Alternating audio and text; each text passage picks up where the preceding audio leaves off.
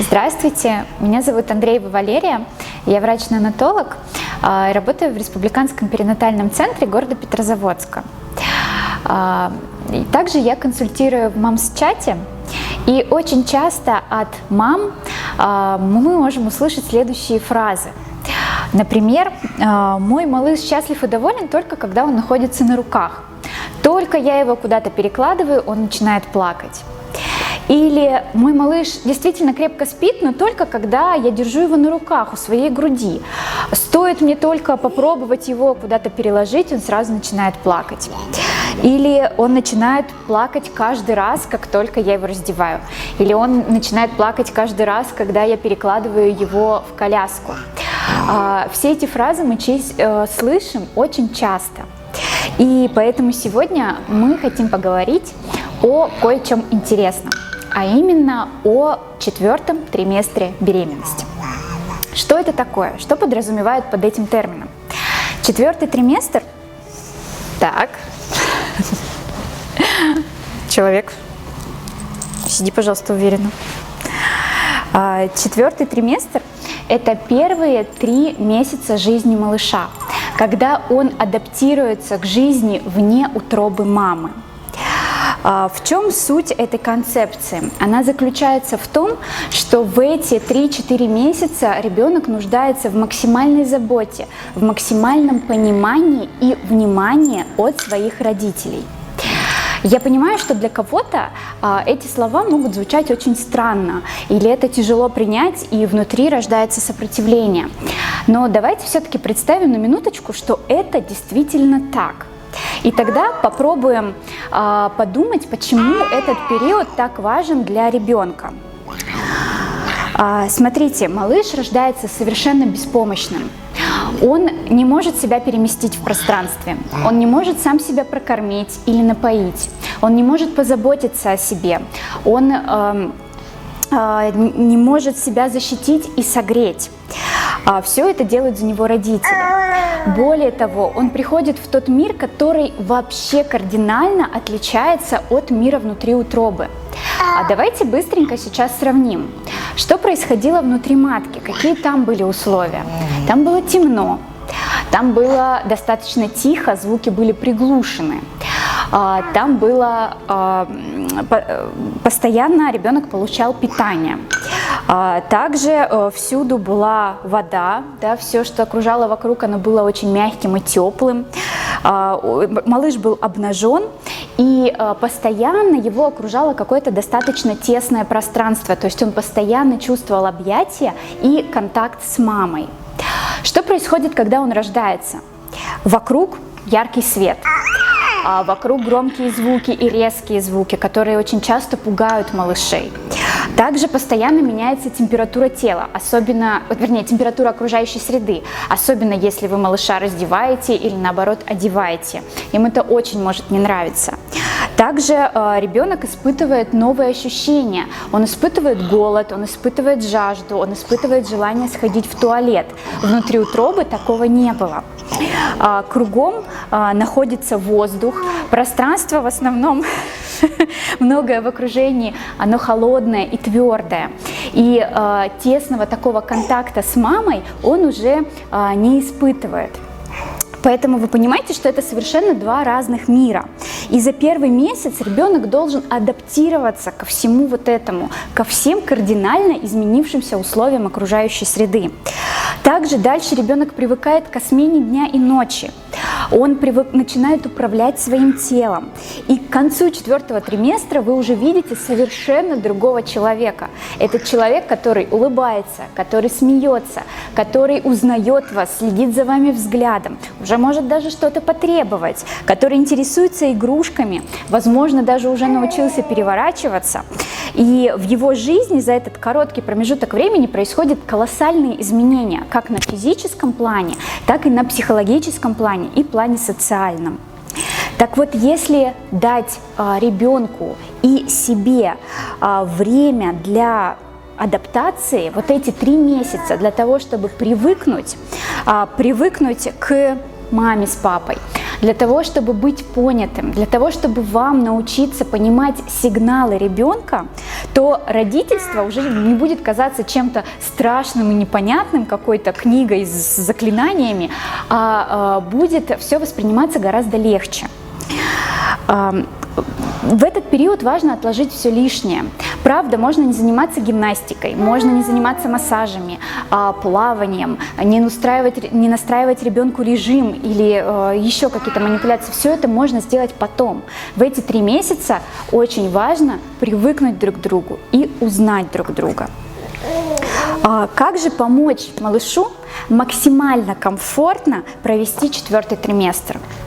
Первое – это движение – Часто а, нам навязывают почти до вот просто истерики, желания поскорее оторвать ребенка от себя и куда-то его положить.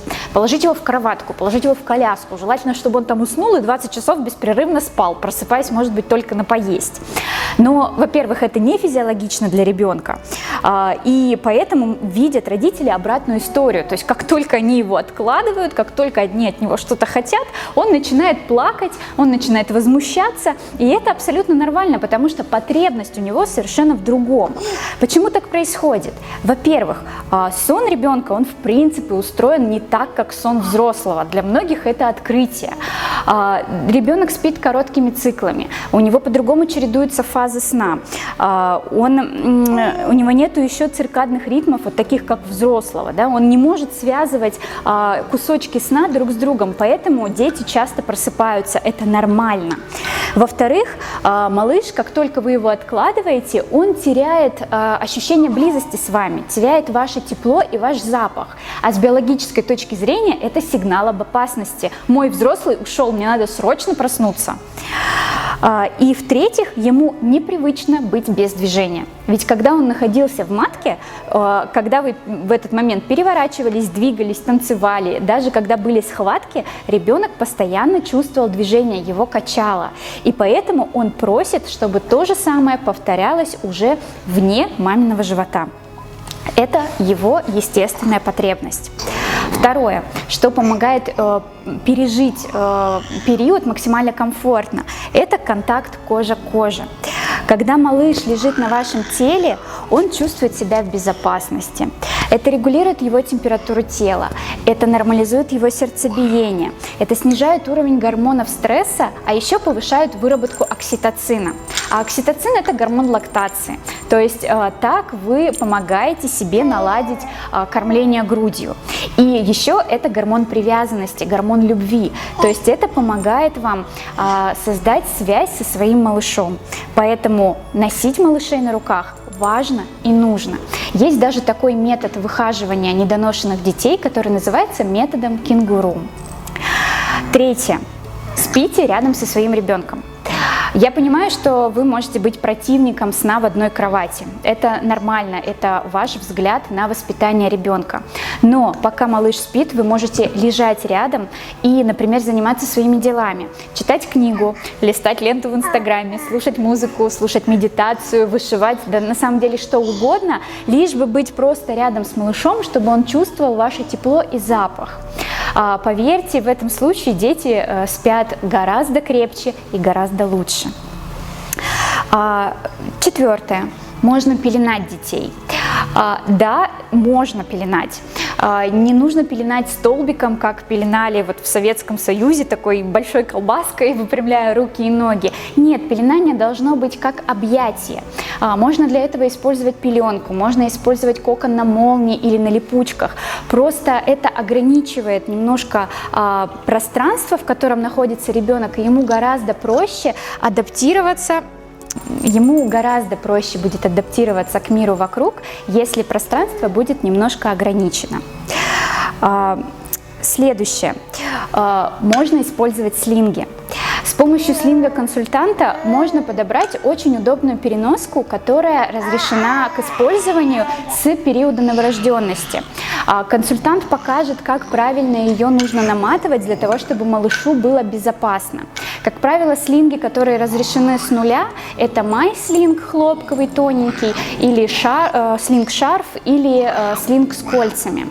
Э, почему можно это использовать? Потому что э, вы освобождаете себе две руки, а значит можете заниматься какими-то небольшими бытовыми делами, а с другой стороны ребенок получает весь необходимый ему физический контакт. Да, то есть мы как бы убиваем двух зайцев сразу. Это очень удобно. А, следующее – это носите ребенка а, в позе тигр на ветке. Мы вам покажем в конце эту позу. А, тигр на ветке – это поза, которая очень успокаивает малышей и плюс дает еще а, массажик животика. А значит, у ребенка хорошо отходят газы и стул. Да, это очень удобно. Затем не бойтесь гулять. Ведь в коляске младенцы себя могут отлично чувствовать, коляска движется, пространство не такое большое, и дети, как правило, в колясках достаточно хорошо спят. Также отлично катаются в автолюльках в первое время, это можно тоже использовать. Восьмое. Прикладывайте к груди. Если вы кормите сами, то прикладывайте как можно чаще по первым признакам готовности ребенка к сосанию. Прикладывания груди могут быть питательные, когда малыш прямо кушает, а могут быть непитательные, когда ему необходимо э, успокоиться, когда ему необходимо сходить в туалет, когда нужно э, просто почувствовать э, вас рядом, когда нужно попить, э, расслабиться или уснуть. Частые прикладывания стимулируют лактацию, э, поэтому э, это двойная польза как для ребенка, так и для мамы. Следующее, девятое. Вы можете использовать источники белого шума. А, для детей, а, как правило, белый шум является более успокаивающим первое время, чем колыбельные. А, белый шум э, – это, по сути, шум вот, э, водопада. Это может быть шум фена из бытовых приборов, шум стиральной машинки, шум работающей вытяжки, шум пылесоса, да, тут, тут кто что выдумывает. А можно скачать себе на телефон приложение и найти там источник белого шума. И если его включать во время сна ребенка, он отлично маскирует разные бытовые шумы, которые есть вокруг, и продлевает ребенку сон. Только помните, что источник белого шума должен находиться на расстоянии не меньше метра от головы малыша, для того, чтобы не навредить органу слуха. А, десятое. Купайте малышей. Дети привыкли к воде, а, поэтому, как правило, воду они любят. А, они, конечно, могут плакать, но чаще они плачут именно из-за перепада температур, а не из-за того, что им не нравится процесс купания. Если у вас большая ванна, вы можете купаться прямо вместе с малышом. Погружаетесь в воду сами и э, сверху кладете себе малыша на грудь и аккуратно поливаете его водой. А, вот эти все 10 пунктов помогают малышу гораздо легче и бережнее а, пройти вот этот четвертый а, триместр. Кроме этого, кроме того, что нужно помочь малышу, еще важно помочь себе потому что вы стали мамой и папой впервые, и вам тоже нужно адаптироваться к э, изменившейся ситуации.